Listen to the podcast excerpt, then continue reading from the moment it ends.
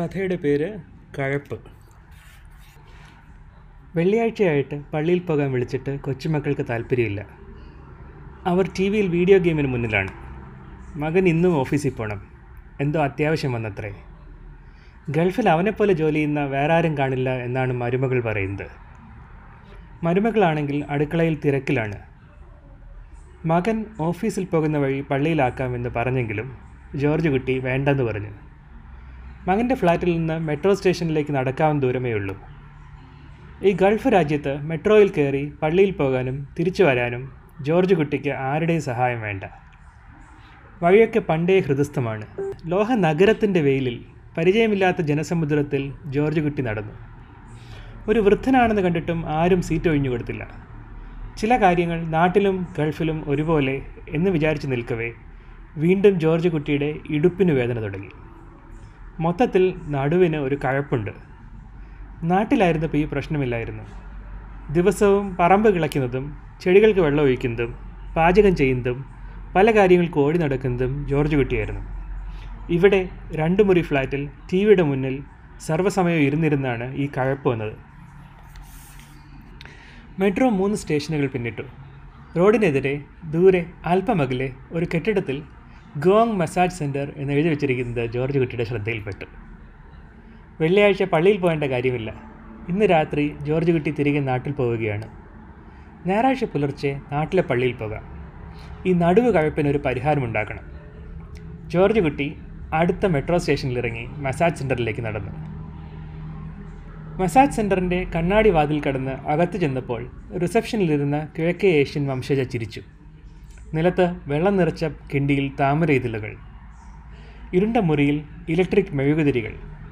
അവൾ വിവിധതരം മസാജുകളുടെ menu George കുട്ടിക്ക് നേരെ നീട്ടി.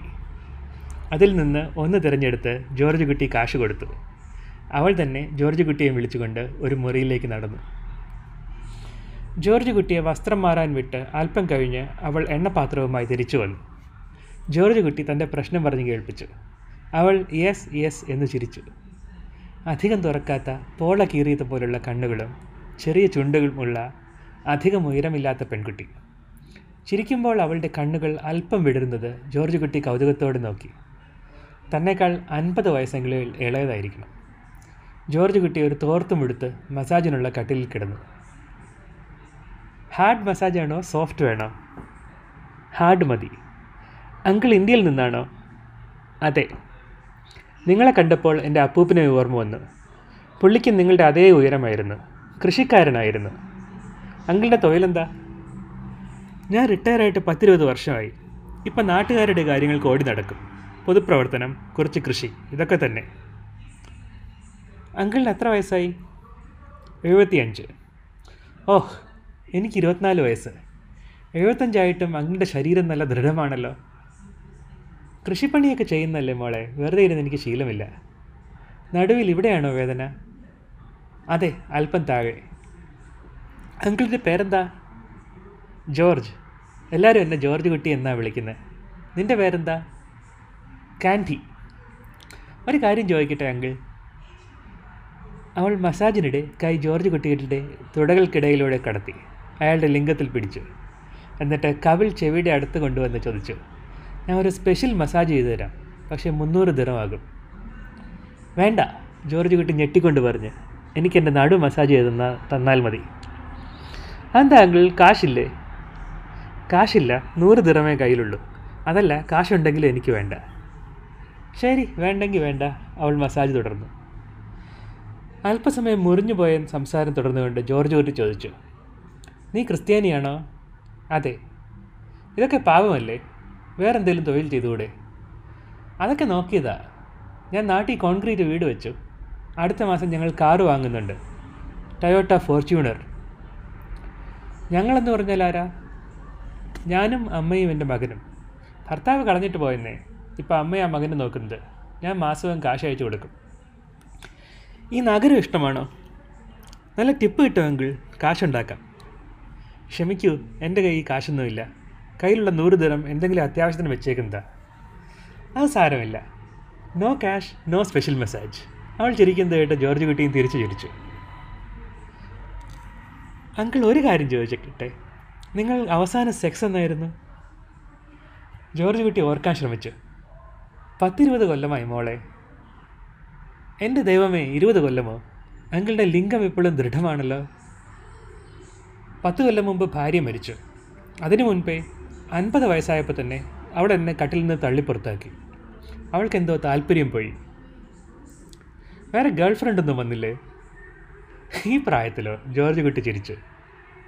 എന്നാലും ഒളിച്ചെന്തെങ്കിലും പരിപാടി ഒപ്പിച്ചൂടെ? ഇത്രയും വർഷം സെക്സ് ഇല്ലാതെ എങ്ങനെ അങ്കിൾ നാട്ടിലെല്ലാവർക്കും എന്നെ അറിയാം കാന്റി. ഞങ്ങളുടെ നാട്ടിന്റെ സെറ്റപ്പ് അങ്ങനെ. ആൾക്കാർക്ക് എന്നെ വലിയ ബഹുമാനമാണ്. ചത്താലും എന്റെ പേര് ഞാൻ നശിപ്പിക്കില്ല. ബിഗ് മാൻ അവൾ ചിരിച്ചു. എന്നാലും ഇടയ്ക്ക് സെക്സ് വേണമെന്ന് തോന്നില്ലേ? ജോർജ് കുട്ടി ഒന്നും മിണ്ടിയില്ല. തോന്നൽ എപ്പോഴുമുണ്ട് എല്ലാ ദിവസവും എല്ലാ പുലർച്ചെയും. ഉറക്കം വരാതെ കിടക്കുന്ന എല്ലാ രാവിലും. കിട്ടാക്കനി അതിന്റെ വിചിത്ര മധു മധുരങ്ങളെ ഓർമ്മിപ്പിച്ച് പ്രലോഭിപ്പിക്കുന്നു. സാത്താൻ എന്ന് പറഞ്ഞ് താനതിനെ അകറ്റാൻ ശ്രമിക്കുന്നു. അത് കാന്തം പോലെ തന്നെ വലിക്കുന്നു വിവശനാക്കുന്നു. തിരിഞ്ഞും മറിഞ്ഞും താൻ ഉറക്കം കളയുന്നു. ഈ വികാരം മരണം വരെ തന്നെ പിന്തുടരുമോ എന്നോർത്ത് താൻ വിയർക്കുന്നു. അങ്കിൾ തിരിഞ്ഞു കിടക്ക്. ജോർജ് കുട്ടി മച്ചിന്റെ ചതുരം നോക്കി കിടന്നു. കാൻഡി ചിരിച്ചുകൊണ്ട് പറഞ്ഞു അങ്കിൾ എനിക്ക് എന്റെ സ്വന്തം അപ്പൂപ്പിനെ പോലെയാ. എന്നിട്ട് അവളുടെ മേൽവസ്ത്രവും ബ്രായും മുരിഞ്ഞു നോട്ടി അങ്കിൾ ഇത് തൊട്ടു നോക്കൂ. അവൾ ജോർജ് കുട്ടിയുടെ കൈയെടുത്ത് തന്റെ നെഞ്ചിൽ വെച്ചു. ജോർജ് കുട്ടി തന്റെ ലിംഗത്തിൽ ചോര നിറയുന്നത് അറിഞ്ഞു. കാൻഡി അയാളുടെ ലിംഗത്തെ താലോലിച്ചു. അങ്കിൾ എനിക്ക് മുന്നൂറ് ദിറം കടം. അയാൾ മറുത്തൊന്നും പറഞ്ഞില്ല. കൊഴിഞ്ഞ മണ്ണിൽ വീഴുന്ന പുതുമഴയെ ഓർമ്മിച്ചു. അതിൽ മുളയ്ക്കുന്ന പുൽച്ചെടികളെയും കടകളെയും ഓർമ്മിച്ചു. തന്റെ ഭാര്യയുടെ മുഖം ഓർത്തെടുക്കാൻ ഒരുപാട് ശ്രമിച്ചു. പക്ഷെ മുൻവശത്തെ മുറിയിൽ മാലയിട്ട് തൂക്കിയ അവളുടെ ചിത്രം മാത്രമേ ഓർമ്മ വന്നുള്ളൂ. അങ്കിൾ റിലാക്സ് മസിൽ പിടിക്കാതെ വിശ്രമിക്കൂ. ജോർജ് കുട്ടി മഴ നനഞ്ഞു നിൽക്കുന്ന റബ്ബർ മരങ്ങളെ അതിൽ നിന്ന് വീഴുന്ന മഴത്തുള്ളികളെ ഓർത്തു.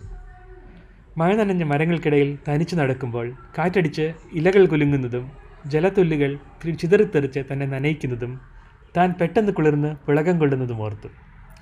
ഓ ജോർജ് കാൻഡി പതിയെ വിളിച്ചു അവൾ അയാളുടെ ലിംഗത്തിൽ ചുംബിച്ചു. കൈകൾ കൊണ്ട് അയാളെ താലോചിച്ചു. ജോർജിന്റെ ശരീരം വിറച്ചു. വെള്ളടി പോലെ രതിമൂർച്ച പാഞ്ഞു. നോട്ടി അങ്കിൾ എന്റെ ദേഹം വൃത്തിയിടാക്കി കാൻഡി ഒരു ടിഷ്യൂ കൊണ്ട് ശരീരം തുടച്ചു. മസാജ് തീർന്നു എന്ന് പറഞ്ഞുകൊണ്ട് ജോർജ് കുട്ടിയെ അവൾ തുടച്ചു വൃത്തിയാക്കി. ജോർജ് കുട്ടി വസ്ത്രം വസ്ത്രമിട്ടു എന്നിട്ട് ലിസി എന്ന പേര് കുത്തിയ തന്റെ വിവാഹമോതിരമൂരി.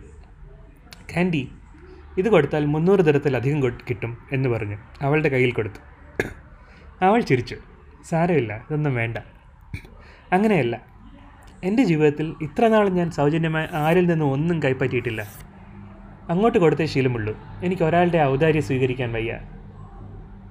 കടമായിട്ട് കൂട്ടിയാൽ മതി. അടുത്ത തവണ കോണ്ടം കൊണ്ടുവരുന്ന? കാൻഡി ചിരിച്ചു. ഇല്ല ഞാൻ ഇന്ന് രാത്രി നാട്ടിൽ പോവുക.